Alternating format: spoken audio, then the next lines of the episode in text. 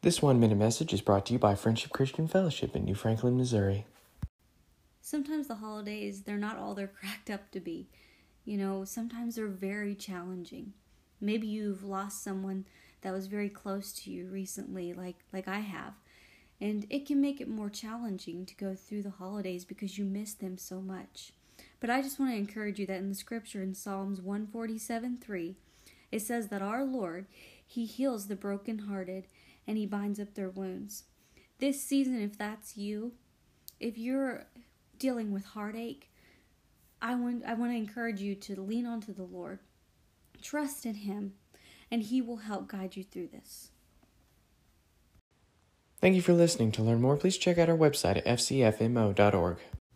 On behalf of the entire Friendship Christian Fellowship family, we want to wish you a Merry Christmas. God bless.